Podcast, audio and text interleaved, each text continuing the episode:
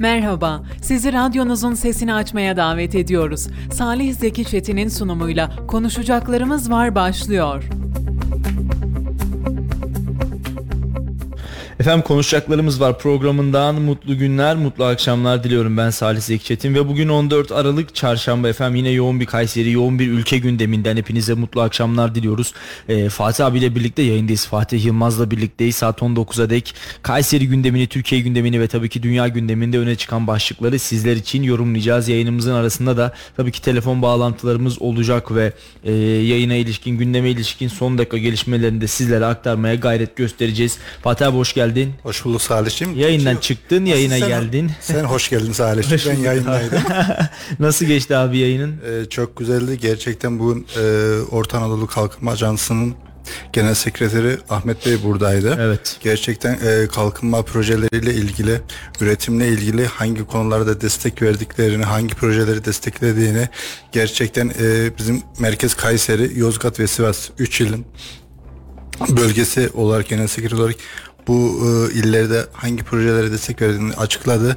Gerçekten yeni girişimci kardeşlerimiz için de projelerin olduklarını, kendi web sayfaların olduklarını, e, girişimci de bulunacak kişilerin o web sayfalarını ziyaret ederek hangi konularda nasıl bir yol izleyecekleri hakkında güzel bir program geçti. Şimdi biz müjde vermeyi severiz. Ee, buradan yeni girişim yapacaklara müjdeleri sıraladınız mı abi?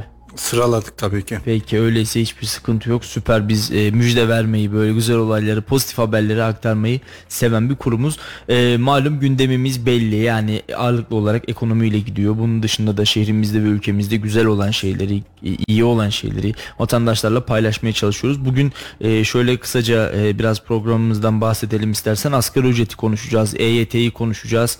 E, şu sıralar dava hala henüz devam ediyor. E, İstanbul Büyükşehir Belediye Başkanı Ekrem İmamoğlu ile e, İçişleri Bakanı Süleyman Soylu arasında bir dava vardı ve e, bugün e, karar duruşması olması bekleniyor ki İmamoğlu'na bir siyasi yasak ve hapis cezası da istenen e, hükümler arasında biraz sonra da herhalde öyle zannediyorum ki karar açıklanır. Biz yayından çıkmadan da eğer bu karara ilişkin bir e, net ve somut bir karar davadan bir karar çıkarsa bunu da paylaşmış oluruz. E, Ekrem İmamoğlu da İstanbul'da yaşayan vatandaşlara Saraçhane önünde toplanma çağrısında bulunmuştu saat 16'da. Saatlerimiz 17.30'u gösteriyor ve e, Saraçhane'nin önünde de İstanbul Büyükşehir Belediyesi'nin önü de e, hınca hınç vatandaşlarla dolmaya başlamış durumda. Bunu da söyleyelim. Yine e, farklı muhalefetin siyasi partilerinden de e, Saraçhane önüne çağrı yapıldı. Yine İyi Parti lideri Meral Akşener Saraçhane'ye doğru yola çıktığını e, ifade eden bir tweet attı Ankara'dan yola çıkıyorum dedi.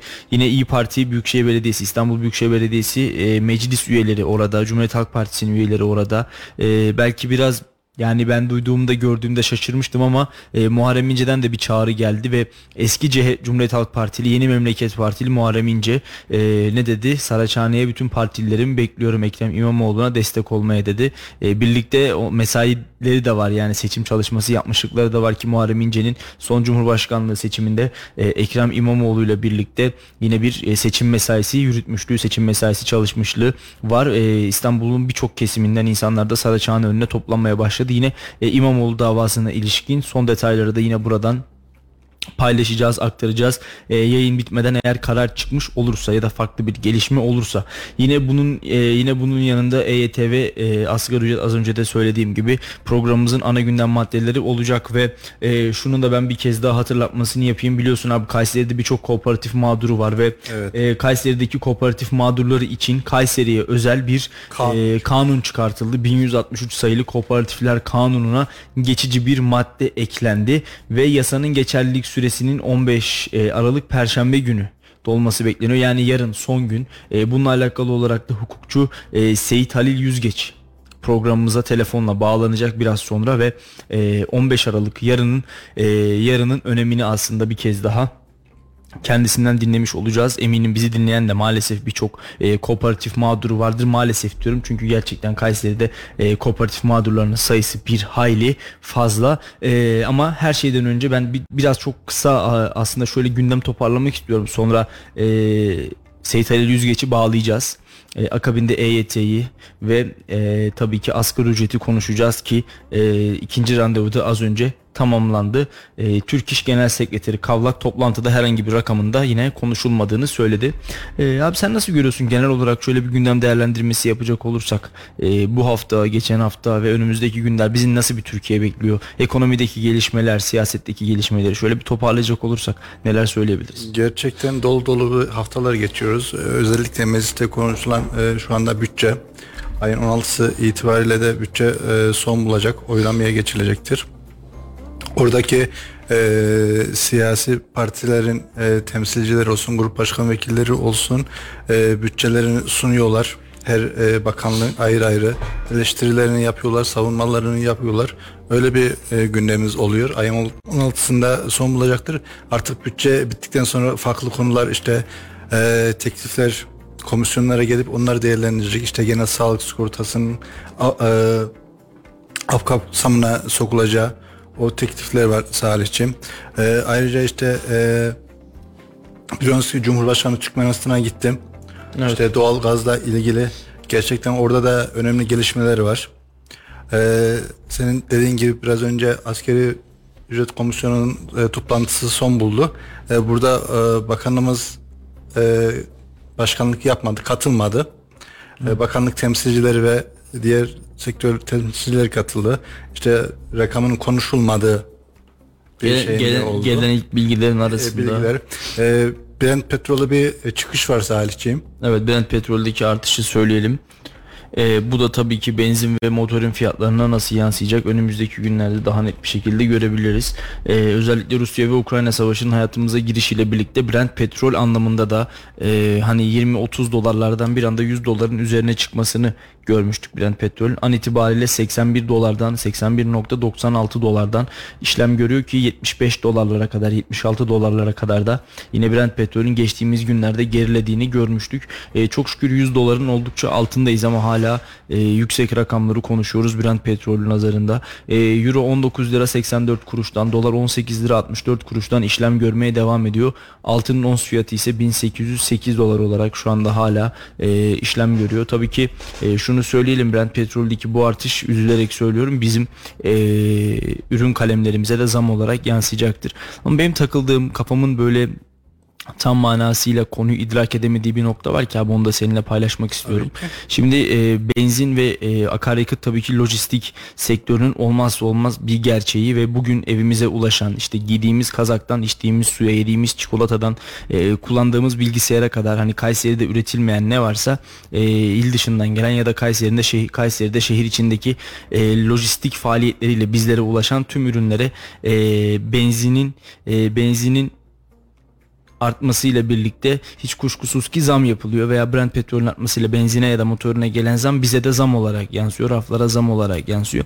Ama şöyle baktığımız zaman geçtiğimiz günlerde özellikle Brent petrolün 76 dolarlar seviyesine inmesiyle birlikte akaryakıt fiyatlarında da zaman zaman indirimlere gidildiğini gördük. Yani benzin Hatta- şu anda 17 küsür, e, mazot diyorsun, dizel diyorsunuz 21 küsür. E, 30'lardan alıyorduk. E, maliyetler çok diyorduk. E, hem Brent petrol hem de akaryakıtlarda da bir düşüş oldu sadece. Evet. Ama Market saflarına- heh. yansımıyor maalesef. Market fiyatlarına biz bunları maalesef yani e, göremedik. Hani zaten biz bunu yansıtamayız abi ama biz bunun market fiyatlarına yansıdığını da e, maalesef göremedik. Şimdi şunu dile getirmek istiyoruz ki e, artan fiyatlar böyle tak tak tak benzine ya da işte e, motoruna gelen zam raflara böyle tak tak tak birer gün ikişer gün arayla yansırken maalesef yapılan indirimlerin aynı hız ve süratle yansıyamadığını görüyoruz. Tabi bunun sebebini ve sonucunu da ben gerçekten anlayamıyorum ama hiç kuşkusuz ki bu durumdan mağdur olan yegane e, topluluk vatandaşlar oluyor. E, ben hala da şunu ifade etmek istiyorum. Sosyal medyada görüyoruz haber kanallarındaki ulusal haber kanallarının e, yapmış olduğu haberlerde de görüyoruz ya da biz gittiğimiz zaman markete biz de bunu görüyoruz zaten zaman zaman haberlerini de yapıyoruz. E, hala bir artış söz konusu yani özellikle süt ürünlerinde, peynir ürünlerinde e, bir artış olduğunu söylememiz mümkün. E, Biz sadece suçu 3 harfli marketlere atarak, sadece süpermarketlere bakın kardeşim siz suçlusunuz diyerek e, topu başka tarafa atmakla bence bu işin altından kalkamayız ülke olarak. Bunu e, iktidar temsilcisi de olsak, muhalefet temsilcisi de olsak bu değişmez bir kural.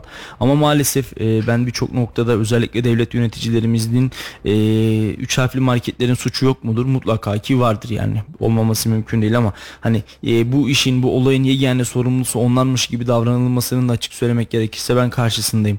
Yani e, evet bu marketler e, fırsatçılık yapmıyor mudur? Tabii ki yapıyordur ama tüm suçu da bak kardeşim ülke ekonomisi bu durumdayken bütün suçu da alın sizin işte e, hep sizin yüzünüzden bakın gördünüz mü deyip üç harfli marketlere de parmak sallamak depolarını gezmek tabii ki denetimlerimizi yapalım ama sadece fiyatlar arttığında değil.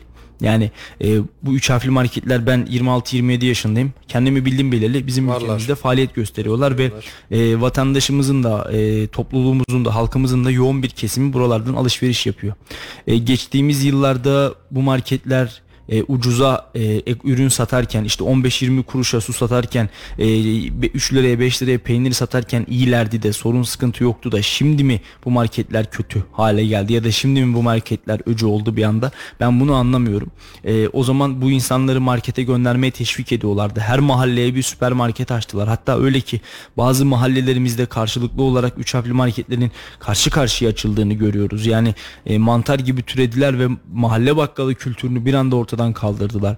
İşte her ne kadar böyle gülsek de bazı olaylara geçmişi hatırlarken işte e, bakkalların camlarına astıkları yazılara bakıyoruz işte siz süpermarkete gidersiniz ama cenazenize e, bakkal Bakkala gelir. gelir. Biz bunlara sosyal medyada gülerek karşılık versek de maalesef abi bunlar hayatımızın ve e, yaşamımızın acı birer gerçeği. Önce biz bakkal geleneğimizi öldürdük. Önce biz bakkallarımızın e, yaşama hakkına son verdik ve vatandaşlarımızı marketlere teşvik ettirdik. E, benim yaşımda olan herkes e, çok rahat bir şekilde şunu söyleyecektir ki yıllardır süpermarketlerden alışveriş yapıyorlardır. Hala da bu alışkanlığımız var gücüyle devam ediyor. Çünkü çünkü insanların işte peyniri şuradan alayım, sütü şuradan alayım, e, karpuzu şuradan alayım, patatesi, soğanı şuradan alayım dediği bir kültürün çok ötesine geçtik.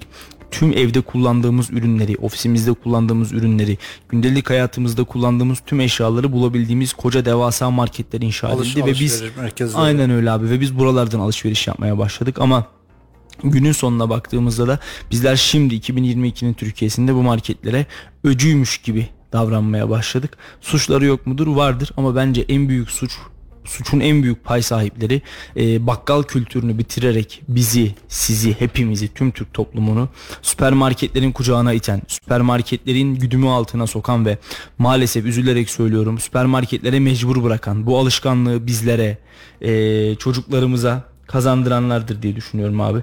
Çünkü gerçekten e, dönüp dönüp baktığımız zaman süpermarket alışkanlığı bugün işte e, 3 yaşında 5 yaşında çocukların e, en çok uğradığı yer. Yani bunu hepimiz biliyoruz artık. Sadece bir şey inşa ederken bir şeyleri öldürmemek gerekiyor. Kesin, kesinlikle. Yani bir şey yapıyorsak, bir yol çiziyorsak, yani bir ana yol çiziyorsak yanındaki tali yolu da öldürmememiz gerekiyor. Yani burada gerçekten dediğin gibi e, süpermarketler çıkınca o bakkal amca dediğimiz e, dizilerde seyrettiğimiz işte veresiye defterin olduğu işte e, kesimlerin maaşlarını aldıklarında o veresiyelerini ödediği bir durumdu. Ama şimdi markette öyle bir durum yok. Ya e, nakit para vereceksin ya kredi kartı kullanacaksın. Şimdi e, suçu süpermarkete bulalım bulmasını ama e, dediğim gibi en büyük suç bizi süpermarkete mecbur bırakanlardı. Bizim mahalle bakkalı kültürümüzü, algımızı ortadan kaldıranlardadır diye düşünüyorum. Ee, bu arada Serbülent Hoca mesaj atmış. iyi yayınlar dilemiş. Çok teşekkür ediyoruz. Teşekkürler. Selamı da var kendisinin. Ee, serbest piyasa ekonomisini getirenler fiyatlar seviyesini belirleme hususunda hiç kimseye baskı uygulayamazlar oy devşirmek için suçu birilerinin üzerine atmak siyasi ahlaka sığmaz. Üç harfli marketlerin kuruluşu şu anki e, hükümet üyelerinin içinde bulunduğu kişilerle başlamıştı demiş e, Serbülent Altıparmak'ta. E, şimdi hoca çok haksız sayılmaz aslında. Serbülent Hoca çok haksız da sayılmaz. Çünkü e, ben de onunla hemfikirim. Yani bizler bizim gibi düşünmeyen, bizim dünya görüşümüze doğru olmayan ya da bizlerin hayat felsefesine göre yani biz bunu böyle yapmazdık dediğimiz ve karşı durduğumuz herkesi ötekileştirerek bir yere varamayız. E, hepimiz bu toplumun birer ferdiyiz. Hepimiz bu toplumun E, bu hepimiz bu toplumu oluşturan mihenk taşlarından e, birkaçıyız sadece ve dönüp baktığımız zaman abi aynı kumsaldaki kumlar gibi hepimiz aynı yerdeyiz ama birbirimizden oldukça farklıyız. Bunları kabul etmek gerekiyor. E, devletsek eğer, hükümetsek eğer, güç elimizdeyse eğer ve e, yasama, yürütme, yargı erkleri bizde toplanıyorsa ya da bizler bu yasama, yürütme ve yargı erklerine e, yani müdahale değil de onları harekete geçirebiliyorsak şayet işte o zaman denetimlerimizi sıkı tutarak üç harfli marketlerle olan mücadeleyi arttırmamız gerekiyor. Bizler mahalle bakkallarını öldürmeden bizler çocuklarımızın işte e, şundan bir avuç alabilir miyim dediğinde mahalle bakkalının tabii ki cevabını e, cebimizde paramız olmadığında e, aybaşı geldiğinde ödeme alışkanlığımızı veresiye yazdırma alışkanlığımızı öldürmememiz gerekiyor.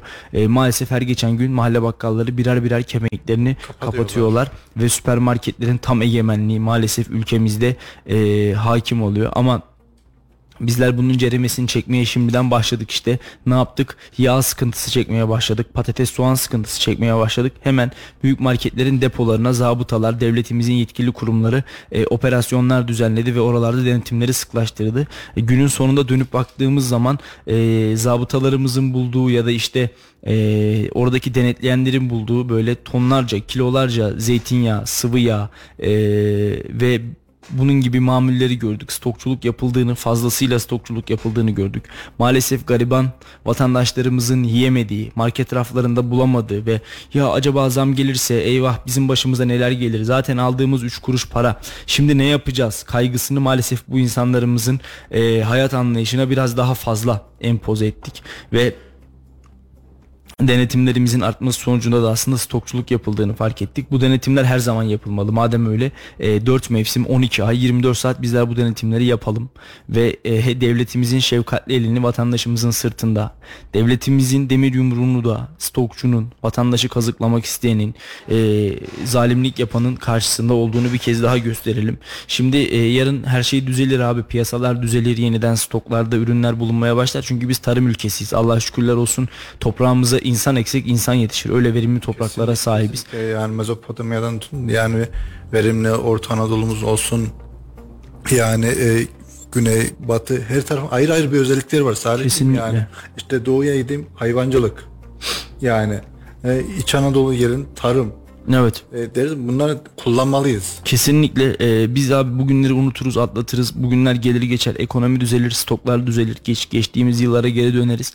Ama biz o gün e, geldiği zaman bugünleri yaşadıklarımızı özellikle vatandaşlarımızın e, yemeğine koyamadığı yağı marketçi stokluyorsa bizler bugünleri unutmadan e, devlet olarak da millet olarak da onlara karşı olan yaptırımlarımızı o günde uygulamalıyız. E, sadece ekonomi bozukken değil ya da sadece oy kaygısıyla değil e, bizler her daim vatandaşımızın yanında olduğunu ve e, vatandaşlarımızı o eski olgudan, o samimiyet olgusundan uzaklaştırıp da üç harfli marketlerin e, yanına itmememiz gerektiğini inşallah ileride birazcık daha iyi anlayabiliriz.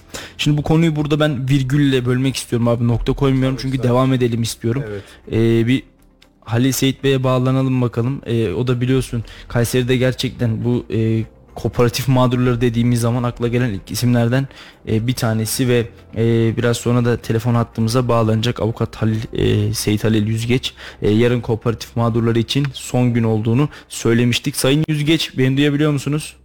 Duyuyorum. Siz beni duyabiliyor musunuz? Efendim biz de sizi duyabiliyoruz. Yayınımıza hoş geldiniz. Hoş bulduk. Nasıl? Tüm arkadaşlara, dinleyicilerimize selamlar, size de selamlar. Teşekkür ediyoruz. Nas- nasılsınız?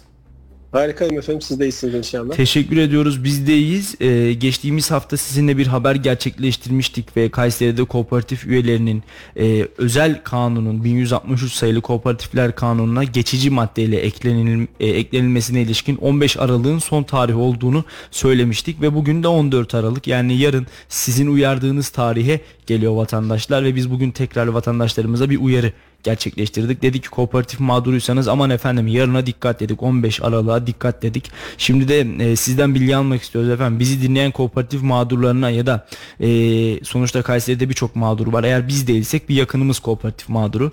E, vatandaşlarımıza neler söylemek isteriz? Yarın neyin son gün? Ne yapmak istiyorsak yarın son gün nasıl özetleriz? Şöyle söyleyeyim. Şimdi öncelikle geçtiğimiz yayın ve bu yayın için sizlere teşekkür ederim. E, zira e, büyük bir yarayı bir şekilde gündeme taşımış olduk.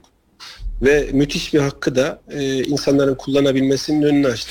E, böyle bir çalışma yaptınız. Öncelikle sosyal sorumluluk anlamında sizlere teşekkür ederim. Estağfurullah biz teşekkür Şunu ederiz. söyleyeyim, e, konuyu özetleyeyim isterseniz. Hı, buyurun. E, yaklaşık e, 5-6 yıldır ki Kayseri'de kooperatif mağduriyetinin kökü daha da eskiye dayanıyor ama 20-25 yıllık kooperatiflerde oluşan bir organizasyon, bir yapı e, tekrar 10 yıl önce, 12 yıl önce, 15 yıl önce tapusunu almış üyelere yeniden e, borçlar çıkararak e, kapılarına dayandılar. İcra takipleri, davalar e, ve haksız bir para talebi başladı. Evet. Buna ilişkin e, yaklaşık 4-5 yıldır e, devam eden hukuk mücadelelerimiz var. Bu mü- mücadele neticesinde e, konu e, kooperatiflere ilişkin Kayseri'ye özel bir yasa hazırlanmasına kadar devam etti. Bizim de ciddi katkımız olan bir süreçti bu. Bu süreç içerisinde e, özellikle konunun gündeme gelmesinde, yasanın çıkmasında emeği geçen e, yüzlerce kişi var. Bir sürü insan var. Bu insanların tamamı e, bunun hakkın içerisinde pay sahibi. Biz de bu pay sahiplerinden biriz. Ancak yasa e, daha önce kooperatiften tapusunu alan e, ve ayakta olan kooperatiflerle ilgili 6 aylık bir süre öngördü. 6 ay içerisinde bir menfi tespit yani borçtan kurtulma, benim kooperatifle ilişkim kalmadı anlamına gelen bir dava açılır ise 6 ay içerisinde açılan bu davada alınan sonuçlar neticesinde kooperatifin artık yönetim giderleri dışında üyelerden hiçbir şey talep edemeyeceği, kapısını çalamayacağı, icra takibi yapamayacağı, yeniden rahatsız edemeyeceğine ilişkin bir hüküm geçti. Ve bu Evet. hükmü mecliste grubu bulunan tüm partiler onayladılar. İttifakla alınmış bir yasa metni. Bu metin kooperatif üyelerine bu kalıcı derdi çözebilmek için, kronik sorunu çözebilmek için yeni bir kapı araladı. Ancak bizim açıklamamıza kadar bu konuda Kayseri'de hiçbir hareket olmadı. Bizim açıklamamızdan sonra yüzlerce, binlerce insan ayaklandı, avukatlarına gittiler, kooperatife gittiler, kooperatiflere sordular. Bildikleri, tanıdıkları, gücü yettiği, ulaşabildiği insanlara danıştılar. Bu insanlar süreci bir kısmı iyi niyetle, ya işte açmanıza gerek yok vesaire diye manipüle etti. Asıl büyük bir kısmı kooperatifle olan arasındaki ilişkiden dolayı, oradan nemalandığından dolayı, bu insanların helal rızıklarına göz diktikleri için el attıklarından dolayı bu davaların açılması noktasında sürekli engel oluşturdular. Ve işte masrafınız olur, şu olur bu olur. Verilen masraflar cüzi masraflar olmasına rağmen insanların gözünde çok ciddi derecede büyütmeye çalıştılar.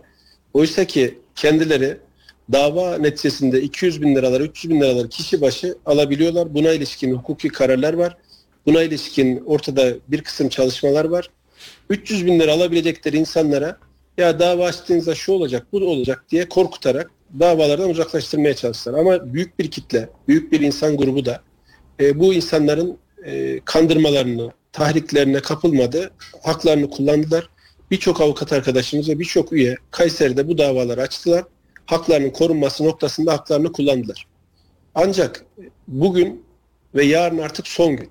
Evet. Bugün itibariyle haklarını koruyamayacak, davasını açamayacak insanlar için iki tehlike kapıda bekliyor. Birincisi, birincisi ve en önemlisi, mevcut yasa Kayseri özel çıkarıldığı için Anayasa Mahkemesi'ne iptal gerekçesiyle götürülmüş bir yasa. Anayasa Mahkemesi hem iptal kararı verebilir hem de Türkiye'de yayınlanabilir, yargı devam edebilir diye bir karar verebilir. Dolayısıyla Anayasa Mahkemesi'nin kararı şu anda bir handikap ve bir risk içeriyor. Dolayısıyla Anayasa Mahkemesi'nin bu kararı geriye doğru da yürüyemeyeceği için bu süreçte dava açan insanları bağlamayacak.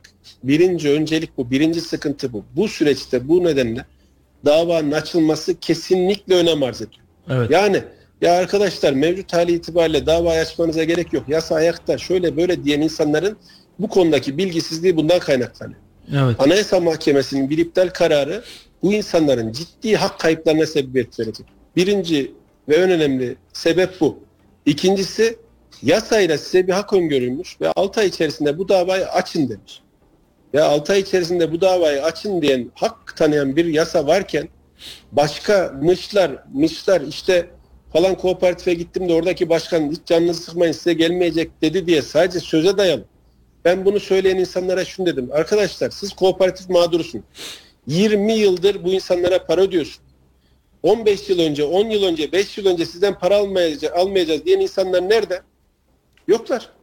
Yazılı belge olduğu halde bu yazılı belgelere rağmen para talep etmeye devam ettiler. Kesin maliyetleri almalarına rağmen yeniden kesin maliyet talep istemeye devam ettiler. Evet. Yeniden rahatsız etmeye, yeniden para talebine devam ettiler. En iyi ihtimalle hiç art niyetli değil diyelim sizin kooperatifin başkanı. Bu adam gittiğinde bir yıl sonra başka birinin gelmeyeceğini nereden biliyorsun? Evet. Yasal bir hüküm varken, bir mahkeme kararıyla kendinizi güvence altına alabilecekken, devlet, partiler, siyasi organizasyon böylesine bir kapı açmışken bunlardan, bu hakkı kullanmaktan nasıl uzak olacaksınız? Dolayısıyla bu üyelere benim buradan da yaptığım son çağrı. İnanın bizler yarını geçirdikten sonra birçok kooperatif yeniden icra takiplerine başlayacak. Yeniden ihtar göndermeye başlayacak. Bu hakkınızı ellerinizden aldıktan sonra yeniden sizlere bu parayı ödeyin demeye başlayacak. Dolayısıyla yapılması gereken işlem çok açık, çok basit. Haklarınızı koruyun, bu davanızı açın. Ya biz bize gelin dava açın demiyoruz. Biz de avukatız evet ama Kayseri'deki avukatlara gidin, avukatlarla görüşün, bu davalarınızı açtırın diyor. Yani bunu da çok alenen söylüyoruz. Dolayısıyla bu hakların korunması noktasında üyelerimizin uyanık olmasını bir kez daha hasreten rica ediyorum. Evet. Üyelerimiz uyanık olsunlar, haklarını korusunlar, bu davalarını açsınlar. Bu davalarını açmazlarsa 3-5 ay sonra, birkaç ay sonra kooperatiflerin icra defterleriyle, icra yazılarıyla avukatların yanında olacaklar yeniden. Bu evet. davalarını muhakkak açsınlar. Ha bu davalar açmaları demek. Türkiye'de bir dava açmak için avukat tutma yükümlülüğü yok. İlla avukatla açacaklar diye de bir kural yok.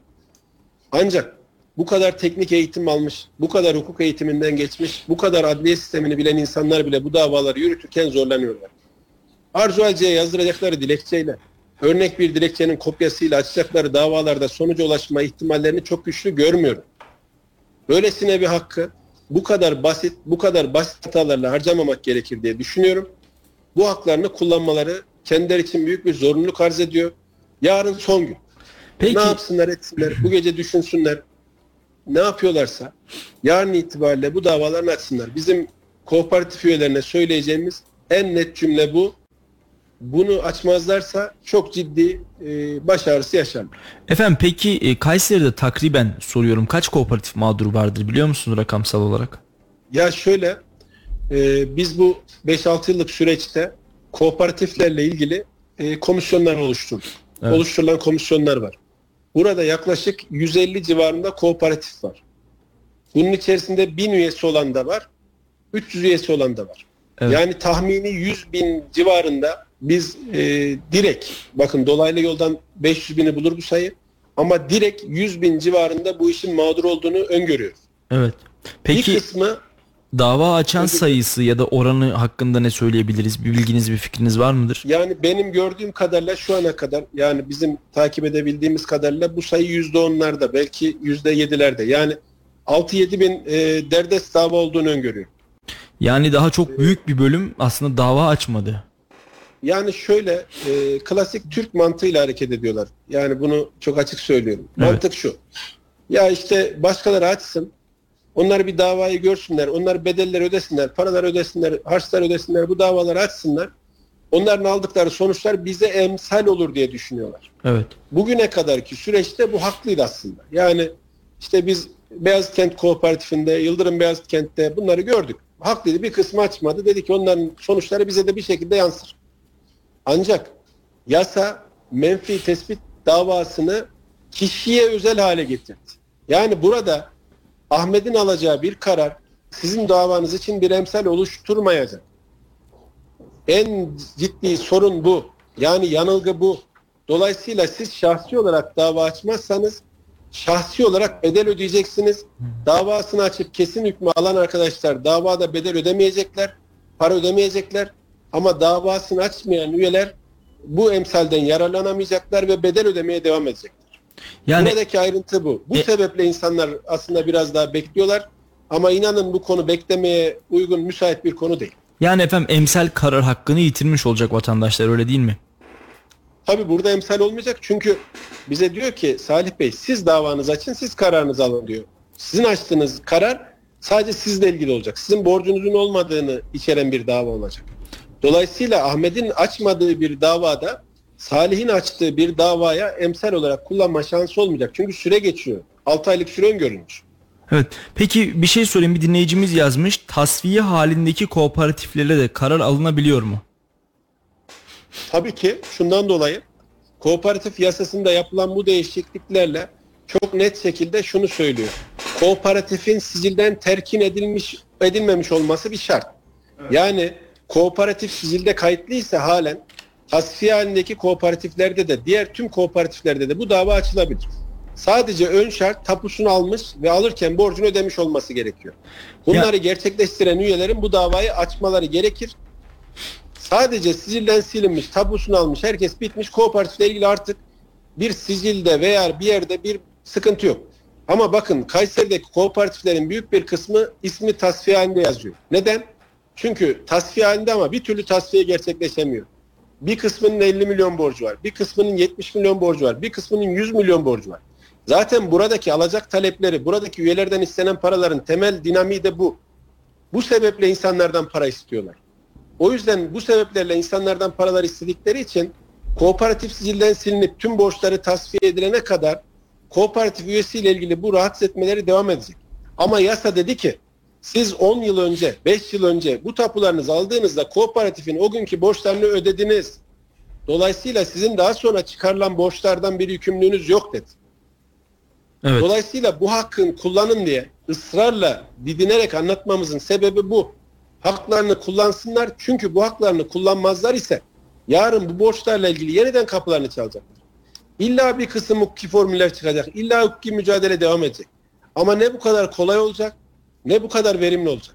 Evet. Onun için bugün bizim halkımız demir tavında dövülürü bilen bir halktır. Demir tavında dövülür. Zamanı bugün, gün bugün, o gün geldi. Son güne kadar da geldi. Bugün itibariyle insanların haklarını kullanabilmeleri için bu davaları açmaları büyük bir zorunluluk. Yarın itibariyle bu davayı açmadıklarında dediğim gibi birkaç ay içerisinde niye açmadık zaten diyecekler. Bizim haklı olduğumuzu zaten bilecekler. Evet. Ee, efendim çok teşekkür ediyoruz sizlere katıldığınız için. Artık biz yani gereken çağrıyı da yaptığımızı düşünüyoruz. Gerek siz aracılığınızla, Teşekkür radyomuzla, gerek size. sosyal medya hesaplarımızda e, sizin aracılığınızla biz gerekli duyuruları yaptığımızı düşünüyoruz. Ama e, söylemiş olduğunuz açıkçası rakamlar beni biraz şaşırttı. Çünkü ortalama 100 bin mağdurun olduğu bir e, durum söz konusuyken sadece %10'luk yani 10 bin belki bilemedik hadi 20 bin diyelim.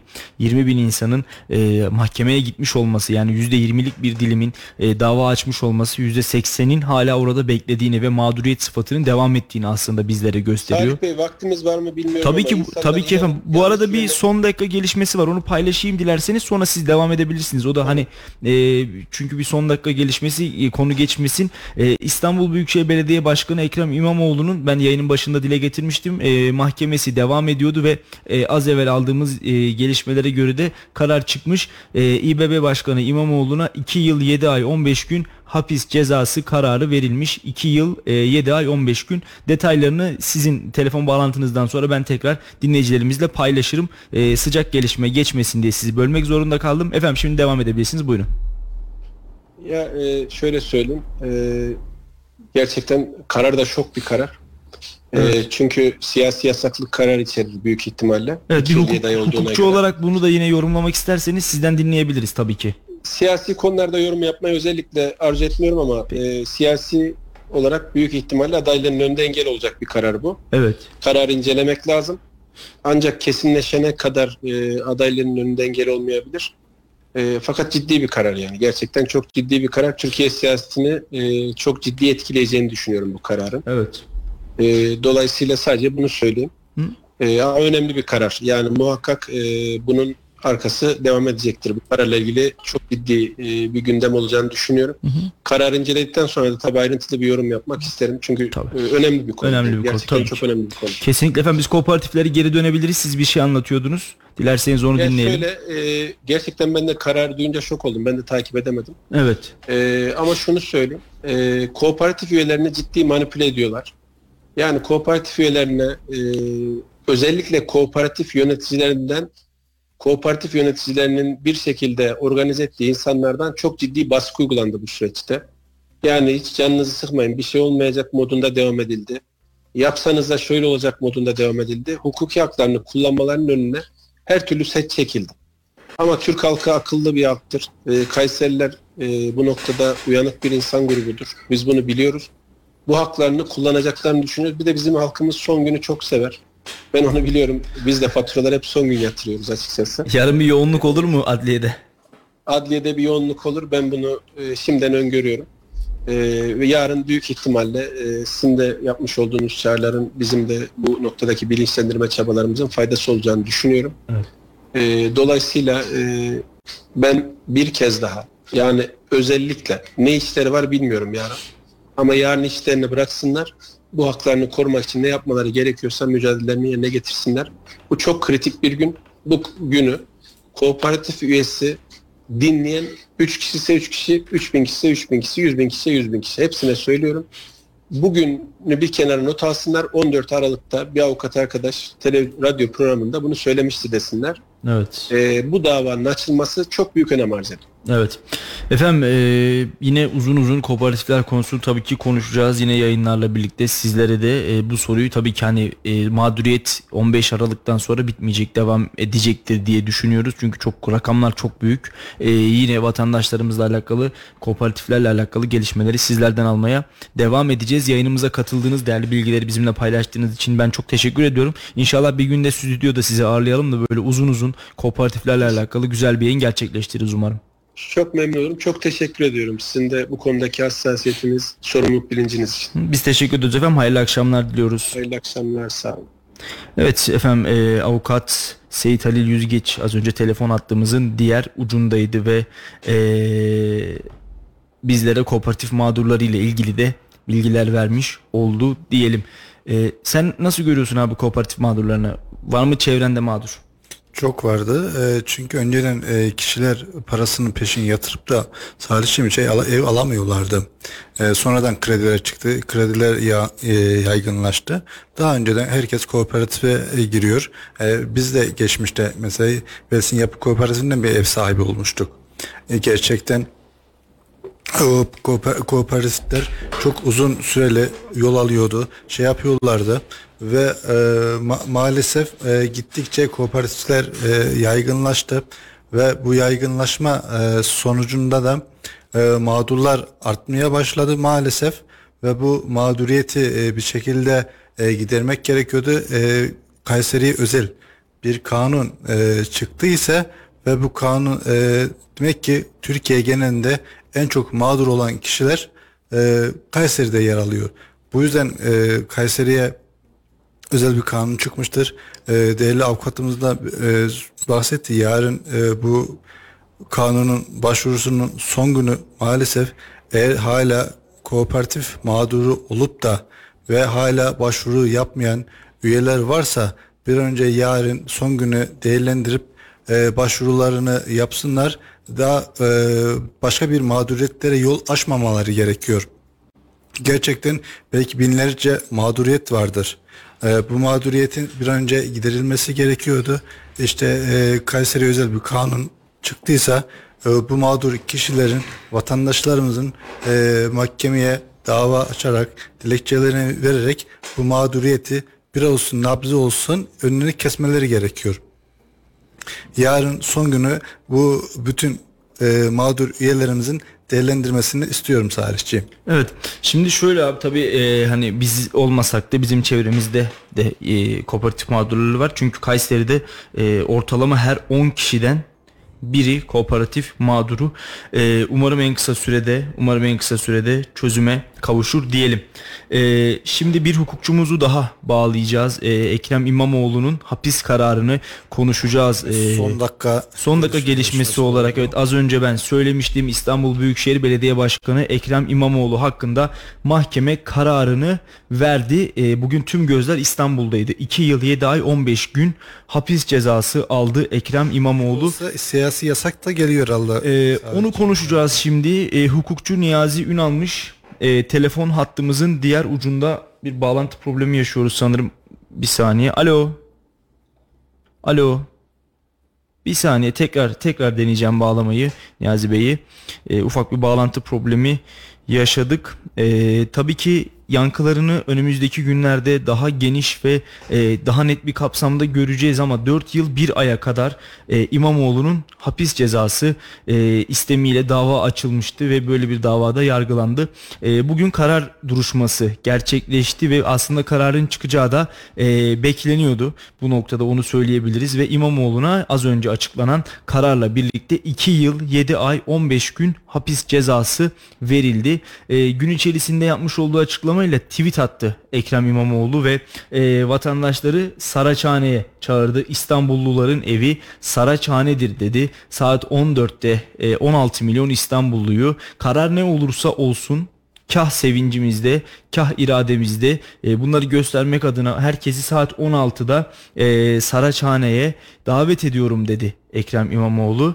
E, ve bunun akabinde de İstanbullular adeta e, Saraçhane'ye doğru bir akına geçtiler bunu söyleyebiliriz. Yine e, metro seferlerinin arttırıldığı İstanbul tarafından İstanbul Büyükşehir Belediyesi tarafından duyuruldu ve e, yolcu yoğunluğu nedeniyle e, M1, M2, M3, e, M4, M5, M7, T1, T4 ve T5 hatlarında seferlerin sıklaştırıldığı yine duyurusu yapıldı. Ben de bir taraftan e, telefon bağlantısını kurmaya çalışıyorum. E, sen nasıl görüyorsun abi İmamoğlu'nun 2 yıl 7 aylık hapis cezasını? Gündem bir anda değişmiş oldu Salihciğim. Evet yani e, Ee, yeniden işte her şey şekillenmeye başlayacak tekrardan. evet Muhalif kanadın. kesinlikle. E, biz aslında e, şey asgari ücreti konuşuyorduk. E, EYT'yi. EYT'yi konuşacaktık. Yine onları konuşacağız ama bir anda tabii ki ülkenin gündemine de bomba gibi düştü bu karar. E, biz gün içerisinde aslında biraz daha erken e, bekliyorduk ama e, son dakikaya kadar da yani şöyle akşam saatlerine kadar da İmamoğlu'nun mahkeme kararı beklendi. E, yine saat e, saatlerimiz e, 16'ya geldiğinde İstanbulluların Saraçhane'de olduğunu söyledik ve e, kararda nihayetinde çıkmış olduğu biraz sonra herhalde Ekrem İmamoğlu bir açıklama yapacak İstanbul'da. E, şimdi telefon bağlantımızda ufak bir sıkıntı var onu çözelim istersen abi. İyi Parti Kayseri Büyükşehir Belediyesi Grup Başkan Vekili aynı ve aynı zamanda Bünyen İlçe Başkanı Erhan Özsan Kayseri'deki sağlık sorunlarına hastanelerde hastaların MR ve ultrason çekiminde sıkıntı yaşadığını söyledi. Mikrofonlarımızı bir Erhan Özsan'a uzatalım. E, akabinde telefon bağlantımızı gerçekleştirelim. Büyükşehir Belediyesi Aralık 2022 toplantısında İl Sağlık Müdürlüğü'nün Kayseri Büyükşehir Belediyesi'nden e, bir talebine ilişkin e, madde görüşüldü. Biz bu maddeyi vesile bilerek Kayseri'deki genel sağlık sorunlarına ilişkin e, gündem dışı açıklamada bulunduk. Neydi bu sağlık problemleri? Öncelikle Kayseri halkının MR ve ultrason sıkıntısı çilesi. Kayseri halkı ciddi anlamda MR ve ultrason cihazlarındaki eksiklikten kaynaklı olarak sıra bulmakta sıkıntı çekmekte.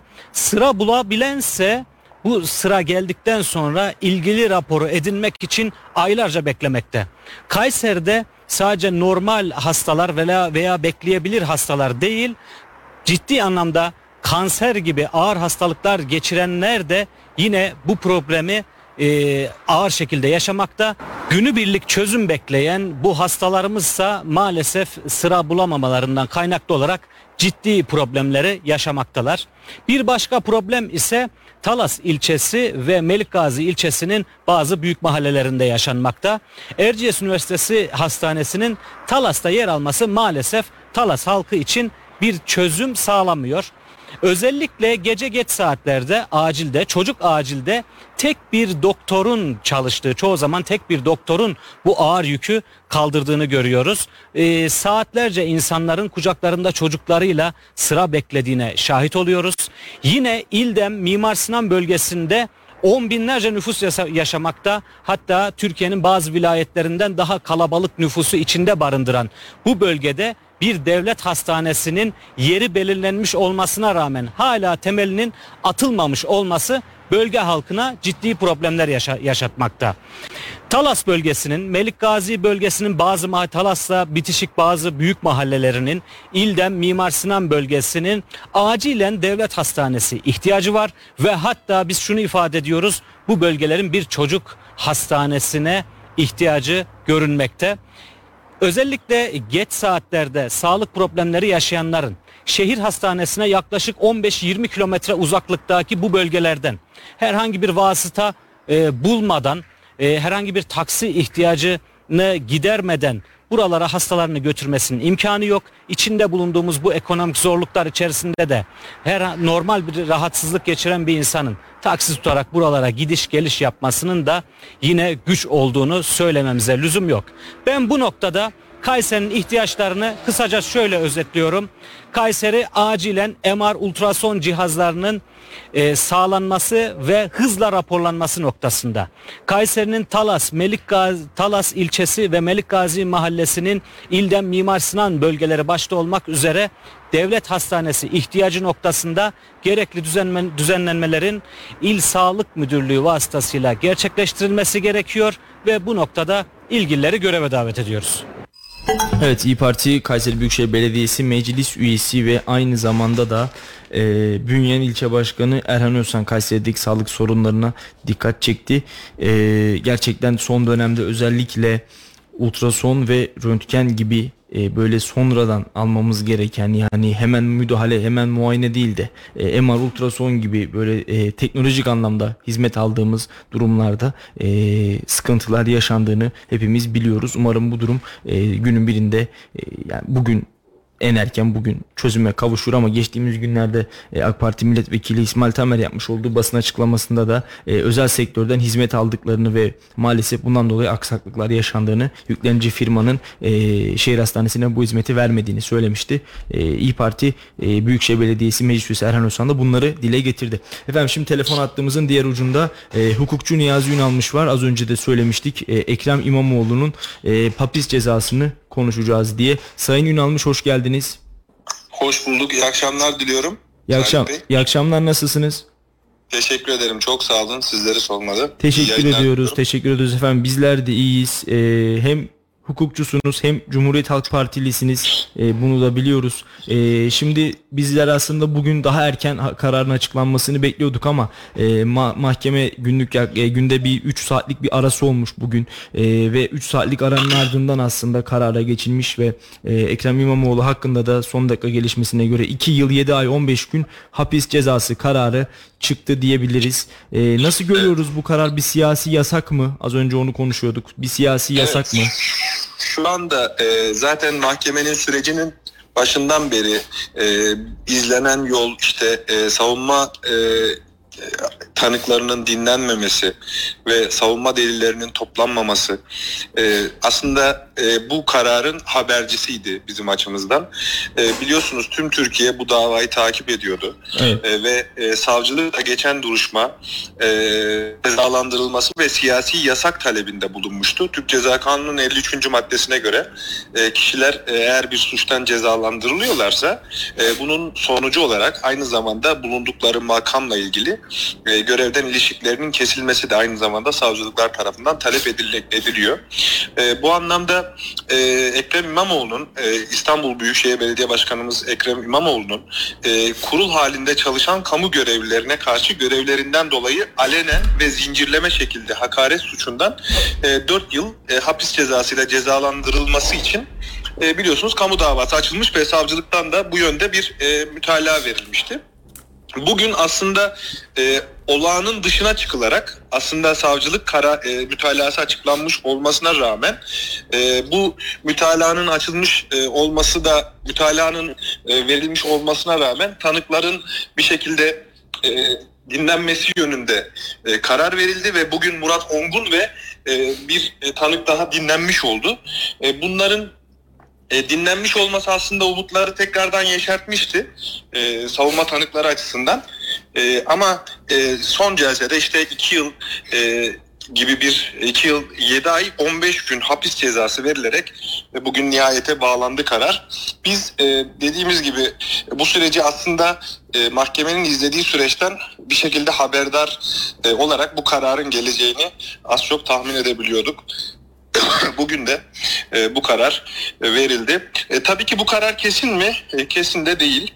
E, iki yıl 7 ay 15 gün hapis cezası istinaf ve yargıtay yolu açık olan e, bir karar. Dolayısıyla bundan sonra istinaf süreci başlayacak. Evet. Peki efendim bu 2 e, ay 15 2 e, ay 7 ay 15 günlük karar yani biz e, şimdi sosyal medyada da bir e, bilgi kirliliği de dolaşıyor aslında. Siyasi yasak diyebilir miyiz ya da siyasi yasak geldi mi İmamoğlu'na? Evet şimdi şöyle eğer verilmiş olan ceza 2 yıl ve altında olsaydı e, ve e, bir hükmün açıklanmasının geri bırakılması kararı verilmiş olsaydı Evet. e, o zaman bir siyasi yasak da gündeme gelmeyecekti. Ama şu anda verilen ceza 2 yılın üstüne çıktığı için Türk Ceza Kanunu'nun 53. maddesi de uygulanma e, durumu olacak ve dolayısıyla bir siyasi yasak gündeme gelecek karar kesinleşince. Yani şu an için hani bir siyasi yasak hemen bir görevden alma ya da e, başkanlığın bıraktırılması gibi bir durum söz konusu değil. Ama bu karar kesinleşirse bu hususta tabii ki gündeme gelecek. Evet. Şimdi e, ilk görüntüleri biz tabii sosyal medya önümüzde açık oradan görebiliyoruz. E, karar sonrasında İyi Parti lideri Meral Akşener Saraçhane'ye Ankara'dan yola çıktığını içeren bir tweet atmıştı. Yine e, karar sonrasında da Ekrem İmamoğlu ve eşi Dilek İmamoğlu'yla e, sarıldığı anlar sosyal medyada gazeteci meslektaşlarımız tarafından paylaşılmaya başladı. E, Ekrem Bey üzgün gözükmüyor onu dile getirelim ama Dilek Hanım biraz daha tabii ee, Ekrem Bey'e nazaran üzgün ve Meral Hanım'a da kucaklaşmışlar adeta bunu dile getirebiliriz. Ee, peki bu durumda yani sonuçta Cumhurbaşkanlığı içinde adı geçen isim konuşulan bir isimde Ekrem İmamoğlu. Ee, karar kesinleşmesi halinde Cumhurbaşkanı adayı da olamıyor herhalde değil mi? Ya da aday olsa da görev yapamıyor galiba. Evet, Türk Ceza Kanunu'na göre cezası infaz edilene kadar yani e, örnek verirsek işte 2 yıl 7 ay 15 gün cezası infaz edilene kadar e, bir siyasi yasaklılığı söz konusu olacak. Dolayısıyla bu süreçte bir adaylığı da söz konusu olmayacak. Ama e, ben e, bir hukukçu aynı zamanda Cumhuriyet Halk Partili birisi olarak şunu söyleyebilirim gönül rahatlığıyla. Dosyanın içeriğini e, çok iyi bildiğim şekilde yani bu dosyada e, herhangi bir kamu kuruluna yani Yüksek Seçim Kurulu'ndaki üyelere herhangi bir şekilde e, hakaret suçunu oluşturacak bir söz söylem yok. Doğrudan ona onlara yöneltilmiş bir e, söylem yok. Tamamen e, bir yanlış anlaşılma üzerine kurgulanmış ve işte basın yoluyla kurgulanmış e, bir e, bizce e, bir haksızlık var ve bu haksızlık şu anda mahkemede hani çok da doğru şekilde tespit edilmemiş olsa da üst mahkemelerin objektif değerlendirebileceğini, e, yerel mahkemelerde baskı unsurunun çok daha kendisini hissettirdiğini, iktidarın baskısının çok daha hissettirdiğini söyleyebiliriz. E, is- istinaf mahkemesinde çünkü kurul şeklinde çalışan e, mahkemelerde e, daha objektif bir değerlendirmenin olacağını düşünüyoruz. Çünkü dediğim gibi hani konuşmamın başında da söyledim. E, sürecin başında e, Ekrem İmamoğlu'nun avukatları tarafından talep edilen birçok husus reddedildi. Evet. Yani dinletilmek istenen tanıklar reddedildi, toplanmasını istenilen deliller, deliller reddedildi. Dolayısıyla aslında sürece giden yolda e, yani e, cezalandırmaya giden yolda e, sinyaller verilmişti. Biz e, bu haksızlığın üst mahkeme tarafından da tespit edileceğini e, düşünüyoruz. Tabii ki e, istinaf mahkemesi, Yargıtay, e, Yargıtay bunlar e, denetimden geçecek ve bir şekilde bu haksızlığın ortadan kaldırılacağını düşünüyoruz. Ama e, bu haksızlık, bu durum ortadan kalkmasa bile e, yollar tükenmiş değil. Anayasa Mahkemesi'ne bireysel başvuru yolları var. E, Avrupa İnsan Hakları Mahkemesi süreci var. Dolayısıyla bu süreçler hani aslında e, yani şu an için henüz e, bazı şeyleri söylemenin erken olduğunu biliyorsunuz yargı sisteminde de kararlar çok hızlı çıkmıyor. Evet. E, dolayısıyla hani bir siyasi yasak yasaklılığın dosya kesinleşmeden e, söylemenin çok erken olduğunu biz e, hukukçu olarak ve Cumhuriyet Halk Partili olarak söyleyebiliriz. Ama e, mahkemece verilen bu karar e, tabii ki bugün e, savunma avukatlarının da çok haklı bir talepleri vardı.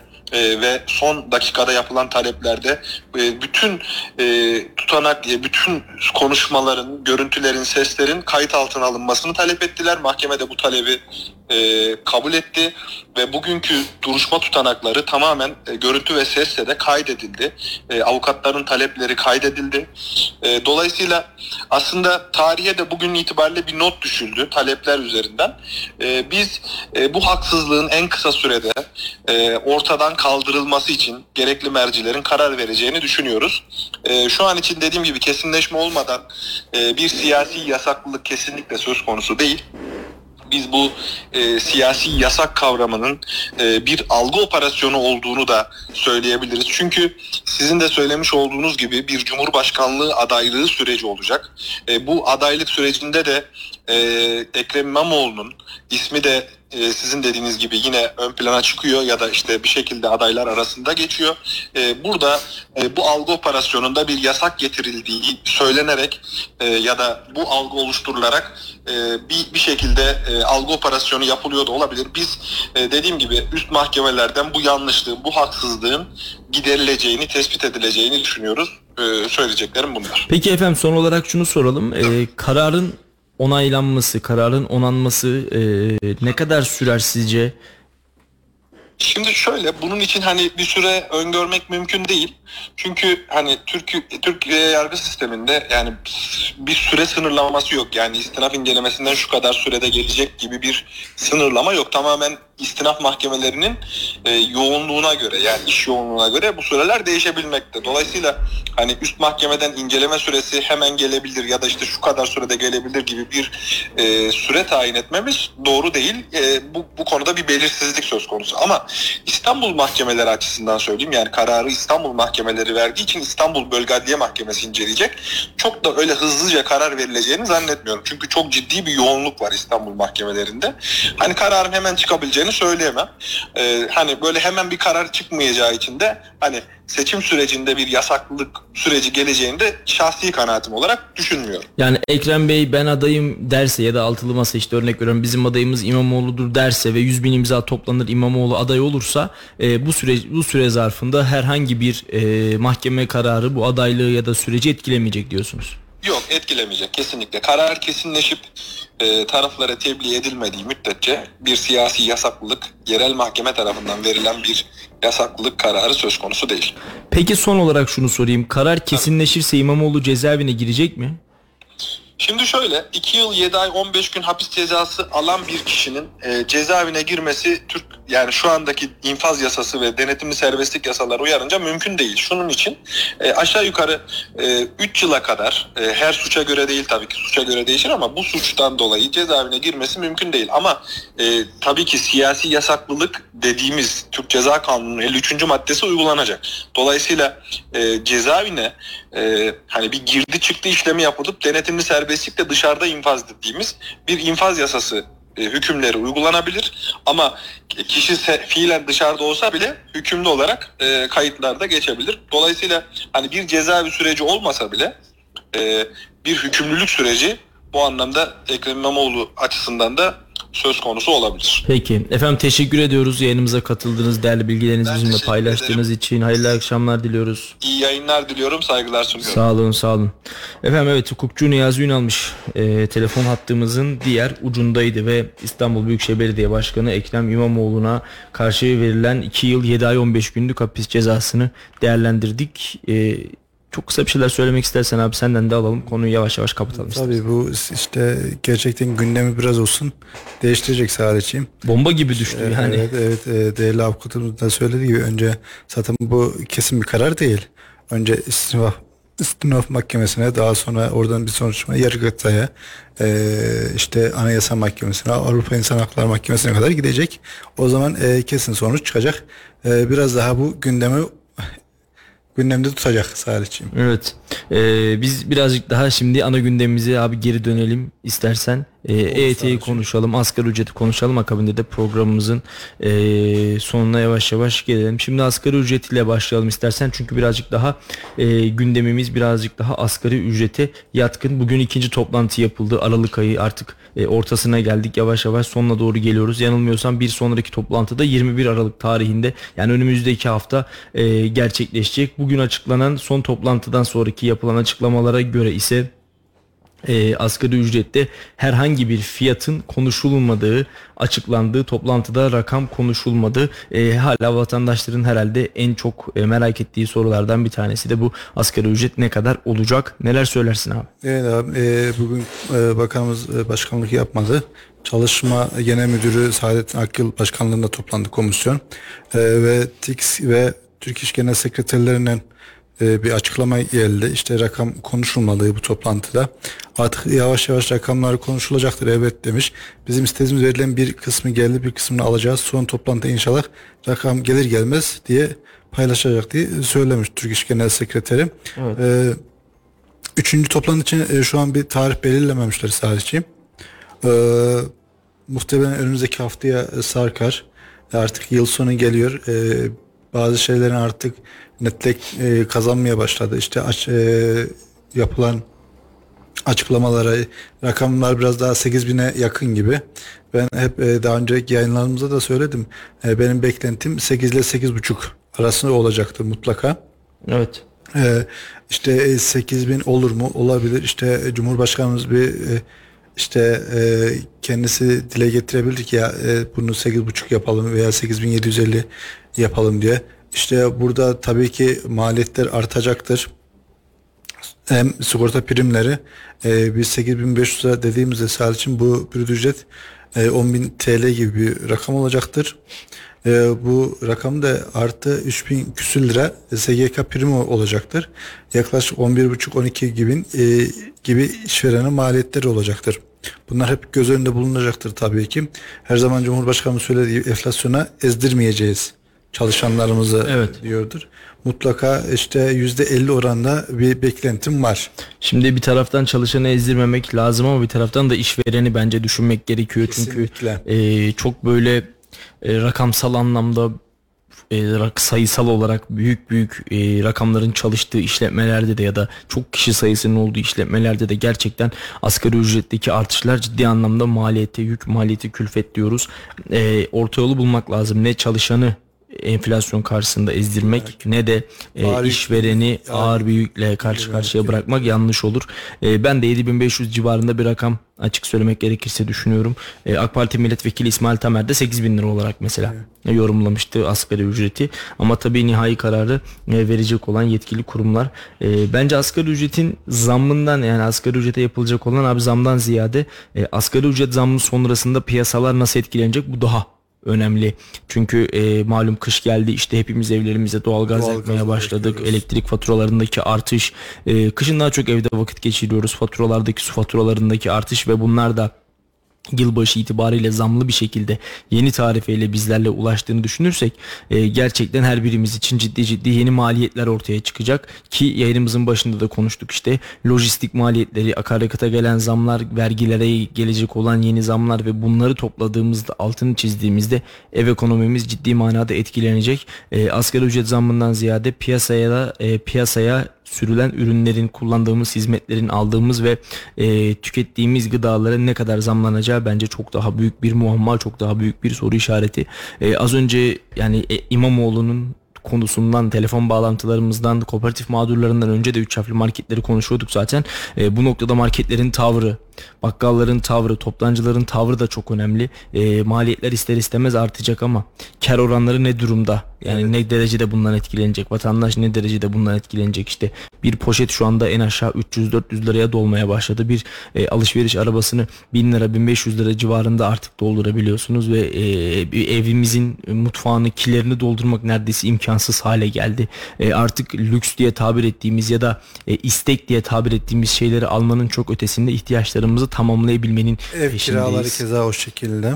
Artacak daha ne kadar artabilir diye düşünüyoruz. Yani bu konuyu geçen biz genel yayın yönetmenimiz Mustafa Bayram'la da konuştuk. Yani daha ne kadar artabilir? Abi sence daha ne kadar artabilir mesela ev kiraları? Zaten olmuş 4000, 4500, 5000 lira. Yani asgari ücretin 5500 lira olduğu bir ülkede işte Kayseri'de, Talas'ta evler 4500, 5000 lira bandında zaten. Mal maalesef e, ne kadar asgari ücrete zam oranla yüksek olursa olsun önemli olan sadece her zaman için alım gücümüzün yüksek olması. Evet. Temel nokta bu olmalıdır yani. E, asgari ücret işte yüzde yüz zam yapalım. Yani diğer ihtiyaçlarımıza yüzde iki yüz zam gelecekse bunun hiçbir anlamı yok. Evet. İşte e, bu noktada hem vatandaşı ezdirmemek hem çalışanı mağdur etmemek yani e, patronu mağdur etmemek, işvereni mağdur etmemek bence oldukça önemli. E, orta yolun bulunacağı, herkesin memnun olacağı bir asgari ücreti inşallah açıklanır. E, ama dediğim gibi abi yani daha ne kadar artabilir ki? Ev kiraları olsun, ondan sonra e, kullandığımız diğer ürünler olsun. Hani bakıyorsun artıyor artıyor artıyor. Bu işin bir durma noktası. Bu işin de bir sınır olmalı diye düşünüyorum. Çünkü gerçekten e, artık vatandaşlar ne yapsın yani çadırda mı yaşamaya başlasınlar? Maalesef ya, hep bir şeyleri bahane diyorduk. Sadece işte e, döviz yerinde durmuyor diyorduk, zam yapıyorduk. Evet. Ee, enerji işte akaryakıtlar yerinde durmuyordu, zam yapıyorduk. Yani bir bunlara da son noktayı koymamız gerekiyor. Kesinlikle kesinlikle seninle hemfikiriz. Ee, zamlara noktayı koyabilmemiz gerekiyor. Zamlara e, enflasyona noktayı koyabilmemiz gerekiyor ama malum seçim geliyor. Abi seçim dönemlerindeki Evet. artışları hepimiz biliyoruz. Yani dolar artar, euro artar. En azından geçen seçimlerde bunu gördük aslında. E, bu seçim zaten kötü bir ekonomiyle en azından şimdiye kadar ilerliyoruz ki e, seçime kadar da bu ekonominin çok düzelesi yok aslında. E, biz işte geçtiğimiz seçimlerde doların 1 lira, 1,5 lira arttığını seçim dönemleri ya da 2 lira arttığını biliyoruz. Ama dolar e, günümüz ekonomisinde bir gecede 7-8 lira arttığını biz şahitlik ettik. Şu anda baktığımızda 20 liralar sınırına dolar oturmuş durumda. E, o sebeple e, bence birazcık daha bu seçim döneminde e, mevcudu koruyabilmek de önemli. Bunu başarabilecek miyiz sence? Ee, büyük ihtimalle bu seçim dönemine bu şekilde gider sadece. Yani en azından elimizdekini koruyalım aman elimizdekini kaybetmeyelim e, gibi bir anlayışla herhalde ilerleyeceğiz gibi duruyor. bu şekilde ilerler seçim dönemine kadar. Peki. Abi hayırlısı olsun. Yine uzun uzun konuşuruz. Asgari ücret açıklandıktan sonra da zaten Evet. konuşmaya da bu konuyu devam edeceğiz aslında. Ee, biraz şeyi konuşalım istiyorum ben. Ee, EYT'yi konuşalım istiyorum. Vatandaşların e, gündemini meşgul eden, yıllardır aslında ülkemiz açısından gerçekten e, önem arz eden ve birçok insanı herhalde 3 milyon, 4 milyon EYT'li vardır. 4,5-5 milyon civarında e, EYT'li var Salih'ciğim. Bir de ailelerinin olduğunu düşün abi. Her ailede e, herkesin 3 kişilik bir ailesi olduğunu düşün. 15-20 milyonu neredeyse ilgilendiren bir durum. E, EYT. ilgilendiriyor. E, bu 4,5-5 milyon nasıl? İşte e, bir tarihimiz var. Resmi gazetede yayınlanan e, 9. ayın 8'i 1999 öncesi girenler için Evet. bu kapsamda oluyorlar. E, son e, başta işte bu prim gün sayısını ve hizmet süresi ne e, tamamlayanlar e, ilk bakanımızın açıkladığında yaklaşık 1,5 milyondu. E, bu rakam daha sonra işte gün geçtikçe 1 milyon 800 falan yükseldi. Evet. İşte ilk başlangıçta e, yaşın düşünülmediği sadece işte prim gün sayısı ve erkeklerde 25 yıl kadınlarda 20 yıl hizmet süresi tamamladıysa herkes bu beklenti içindeydi. E, sonra bir değişiklikler yavaş yavaş e, de, oluşmaya başladı. İşte yaş şartı gelecek mi gelmeyecek mi? İşte şu anda kulislerde e, konuşulan e, 49-50 e, işte 49-52 yaş gibi e, gözüküyor. E, büyük olasılıkla işte son açıklamalara göre bu ayın sonuna kadar e, çalışmalar tamamlanıp Daha henüz kaç yaş sınırı olacağı bile belli değil. Yani erkeklerde kaç yaş olacak, kadınlarda kaç yaş olacak bu bile henüz muamma yani değil mi? ama işte bu da bütçe etkiliyor. O için muammada, muammada kalıyor sadece yaş. Yani bir yaş bile herhalde orada oynamış olsa binlerce insanı kapsıyor. Aynen bir yaş yani neredeyse e, bu yaş şeysi 400-500 bin kişiyi etkileyecek. Evet. Onun için e, işte Hazine e, Bakanı ile Çalışma Bakanı işte Cumhurbaşkanı geçen gün görüştüler. İşte e, biliyorsun mecliste de bütçe yapılıyor. Evet. Yani bu yaş şey zorlamasının sebebi bütçe. Biz de e, günün sonunda ne çıkacağını valla merakla bekliyoruz işin açıkçası. Umarım e, ülkemiz için, EYT'liler için yıllardır verdikleri bu mücadelede e, alınan kararlar hem çalışanımıza hem işçimize hayırlı uğurlu olur diyelim. E, bakalım neler olacak. E, bu arada Cumhuriyet Halk Partisi Grup Başkan Vekili Özgür Özer de şimdi bir paylaşım yapmış. Haksızlık karşısında oy farkı bu sefer milyonları aşacak. Her şey çok güzel olacak yazmış Cumhuriyet Halk Partisi e, Grup Başkan Vekili Özgür Özer'de Ekrem İmamoğlu'nun e, bu hapis kararına karşı e, yapmış olduğu açıklama e, bu şekildeydi. Bir haberimiz var abi istersen onu da okuyalım. Kadir İstekli ve Yusuf Ziya Gümüşel hakkında e, yakalama kararı 6 yaşındaki çocuğa cinsel istismar davasında flash bir gelişme e, yaşandı. Kadir İstekli ve Yusuf Gümüşel hakkında yakalama kararı da çıkartılmış. Şimdi e, ülkenin gündemine bomba gibi düşen bir diğer olay da buydu. E, cemaat evinde bir cemaatte e, ismini vermeyelim bir cemaatte bir tarikatta gerçekleşen olayda 6 yaşındaki bir kız çocuğunun e, bir hoca ile evlendirildiği iddiası gündeme bomba gibi düşmüştü ve e, akabinde de e, yakalama kararı çıkartılmış. Şu anda 26 yaşında yanılmıyorsam oradaki e, kardeşimiz ve o da devlet korumasına alınmış. E, şimdi abi laf sokaktaya gideceğiz ama ondan önce bir de e, biz bu hapis kararını Kayseri'deki Cumhuriyet Halk Partisi Grup Başkan Vekili Özgür Özer'den dinlemek istiyoruz. Bir kendisini bağlayalım bir de onu dinleyelim bakalım e, Ekrem İmamoğlu'nun hapis kararı hakkında e, az önce paylaşımını okumuştuk zaten sosyal medyada yapmış olduğu paylaşımı. Şimdi telefonumuzun diğer ucunda da e, Kayseri Büyükşehir Belediyesi Cumhuriyet Halk Partisi Grup Başkan Vekili Özgür Özer var. Bakalım o neler söyleyecek. E, Sayın Başkan hoş geldiniz. İyi akşamlar Salih Bey, iyi yayınlar diliyorum. Teşekkür ederiz efendim nasılsınız? Aslında e, e, iyiyiz diyemeyeceğiz ama çok umutluyuz. Ama e, sözlerime her şey çok güzel olacak diye başlamak istiyorum.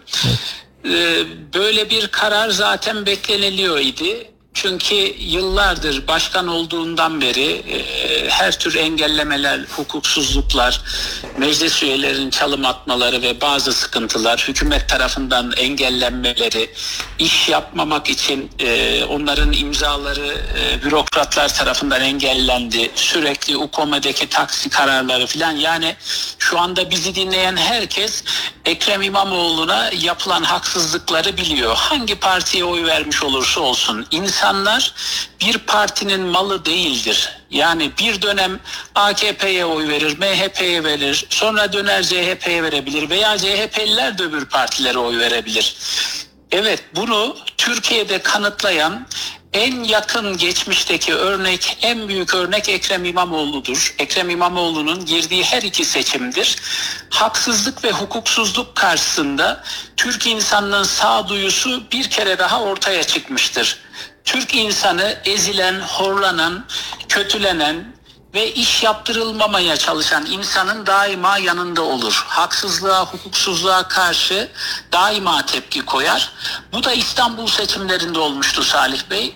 Ee, benim birçok arkadaşım, eşim, dostum, tanıdığım İstanbul'da yaşayan insanlar ikinci seçimde İlk seçimde Cumhuriyet Halk Partisi'nin adayı olan, Millet İttifakı'nın adayı olan Ekrem İmamoğlu'na oy vermemişlerse bile ikinci seçimde biz oy istemek için aradığımızda biz zaten vereceğiz. Aramanıza bile gerek yok dediler.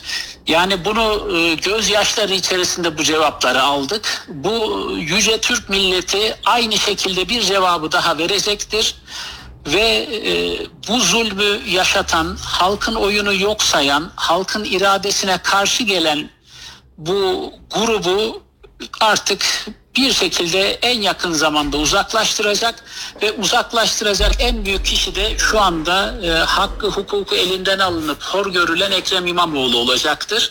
Her şey gerçekten çok güzel olacak. Az kaldı. İyi değiliz ama umutluyuz. Ee, iyi olmamız da gerekiyor. Ama gerçekten bugün sabahtan beri ekran başındayız. Moralimiz bozuk. Neden bozuk? Neden iyi değiliz? Türkiye için iyi değiliz. Türkiye için moralimiz bozuk. Türkiye bu yaşananları hak etmiyor. Kesinlikle hak etmiyor.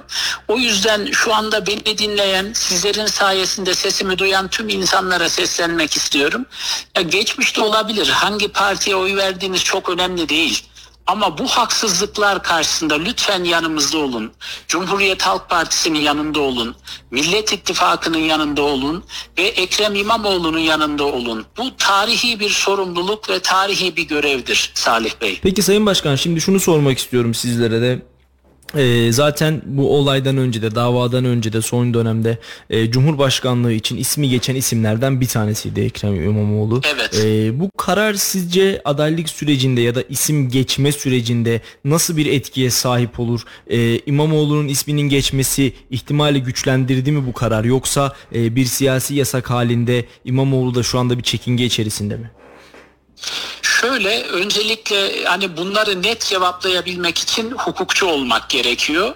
Ee, zannediyorum ben de televizyon yayınlarından takip ediyorum. Partimizde e, hukukçu arkadaşlar da birazdan açıklama yapacaklar. Ben e, Twitter hesaplarından onları da takip ediyorum Biz- şu anda. Kesin bir şey söylemek Evet istemiyorum efendim ama şöyle yayının başında e, yani karar açıklandıktan yaklaşık 5 dakika sonra hem Cumhuriyet Halk Partili hem hukukçu Niyazi Ünalmış'ı yayına bağladık ve e, kararı yorumlamış olduk aslında. E, sizden almak istediğim cevap sadece hani şununla alakalı bir vatandaş olarak ya da bir Cumhuriyet Halk Partili bir siyasi olarak e, İmamoğlu'na verilmiş olan bu karar adaylıkta ismi geçen insana bir insana verilmiş olan bu karar e, onun adaylık ihtimalini güçlendirir mi? Onu sormak istiyorum.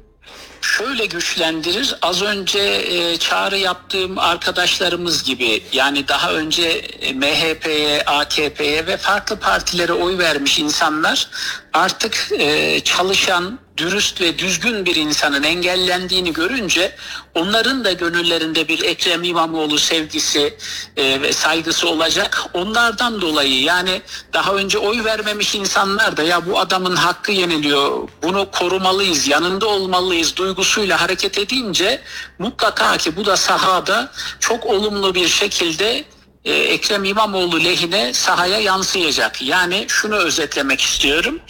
E, bu Ekrem İmamoğlu'nun e, engellenmeleri, bu hukuksuzluklar kesinlikle Ekrem İmamoğlu'nun önünü açacaktır ve her şeyin çok çok daha güzel olacağı günlere doğru yol açacağız diye düşünüyorum. Ve buradan bir kez daha yinelemek istiyorum. Çok çok önemli bu söyleyeceğim şey. Beni şu an duyan farklı parti seçmenlerine sesleniyorum. Yani olabilir zamanında farklı bir şekilde siyasi tercih göstermişsinizdir ama lütfen bu sefer Millet İttifakı'nın, Ekrem İmamoğlu'nun ve Cumhuriyet Halk Partisi'nin yanında olun lütfen. Bunu Şimdi- özellikle Kayseri halkından rica ediyorum. Şimdi e, Meral Hanım şu anda İyi Parti lideri Meral Akşener de şu anda Ekrem İmamoğlu'nun yanında hatta bir tweet atmış kendisi Bir- birlikte fotoğraf paylaşmışlar. Kul kular e, kul kurar kader gülermiş ifadesini paylaşmış. E, karar açıklandıktan sonra da birlikte sarılarak e, poz verdiklerini söyleyebiliriz gazetecilere e, Büyükşehir Belediye Başkanlığı makamında ve e, Adana Belediye Başkanı Zeydan Karalar'ın da e, İstanbul Saraçhane'ye doğru yola çıktığını buradan bilgisini paylaşalım. Karar sonrasında Evet. Zeydan Karalar da Tunç İstanbul'a doğru. Soyer Bey de İzmir Büyükşehir Belediye Başkanımız da harekete geçti. Onlar da bir an evvel e, Saraçhane'ye gidiyor.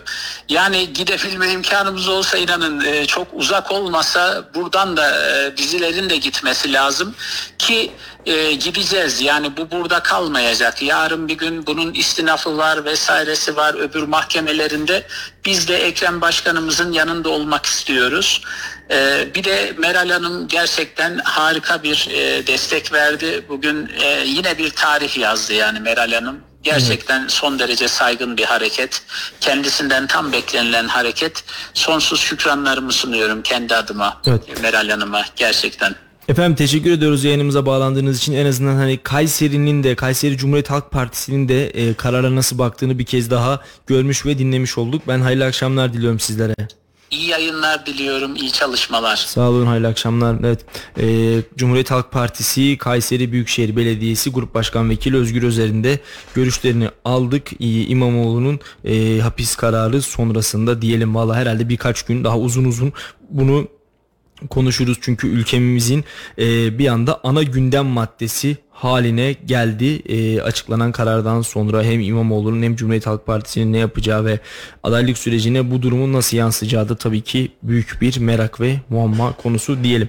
Var mı Fatih abi senin yayınla ilgili söylemek, eklemek istediğin bir şeyler bize? Teşekkür ederim e, e, Salih'ciğim. Güzel bir yayın oldu. Evet keyifli bir yayında abi. ben de gerçekten keyif aldım. E, aslında planladığımız gibi gitmedi çok fazla. Çok değişik E, şeyler oldu. Evet yani planladığımız gibi gitmedi. Planlarımızın dışına çıkmak durumunda kaldık. Ee, ama işte karar açıklanınca ülke gündemi bir anda farklı şekilde tezahür edince bizler de hemen ee, nasıl diyelim dümenimizi o yöne doğru o gündeme doğru kırdık ve biraz da onları konuştuk. Aslında yine dolu dolu bir programla karşınızdaydık efendim. Hem EYT'yi hem asgari ücreti hem İmamoğlu'nun hapis kararını hem ee, kooperatifler mağdur kooperatifçileri konuştuk. Hem Kayseri'deki biraz sağlık sisteminin problemlerini konuştuk. Ee, yayına bağladıklarımız vardı. Hukukçu Seyit Halil Yüzgeç, hukukçu Niyazi Ünalmış, Cumhuriyet Halk Partisi Grup Başkan Vekili Özgür Özer ve e, yayın konuğumda bugün Fatih Yılmaz'dı. Gerçekten dolu dolu bir programı geride bıraktık. Hem e, ben telefonla bağladığım değerli konuklarım hem de abi sen stüdyoya kadar geldin. Sana ayrı ayrı teşekkür etmek istiyorum. İyi Ben ki varsınız. Teşekkür ederim Salih'ciğim. E, değerli izleyenler bir programımızın daha sonuna geldik efendim. Yarın aynı saatte bizler burada olacağız ama o güne dek yarına dek hoş kalın hoşça kalın diyorum. Mutlu akşamlar. Salih Zeki Çetin'in sunumuyla konuşacaklarımız var sona erdi.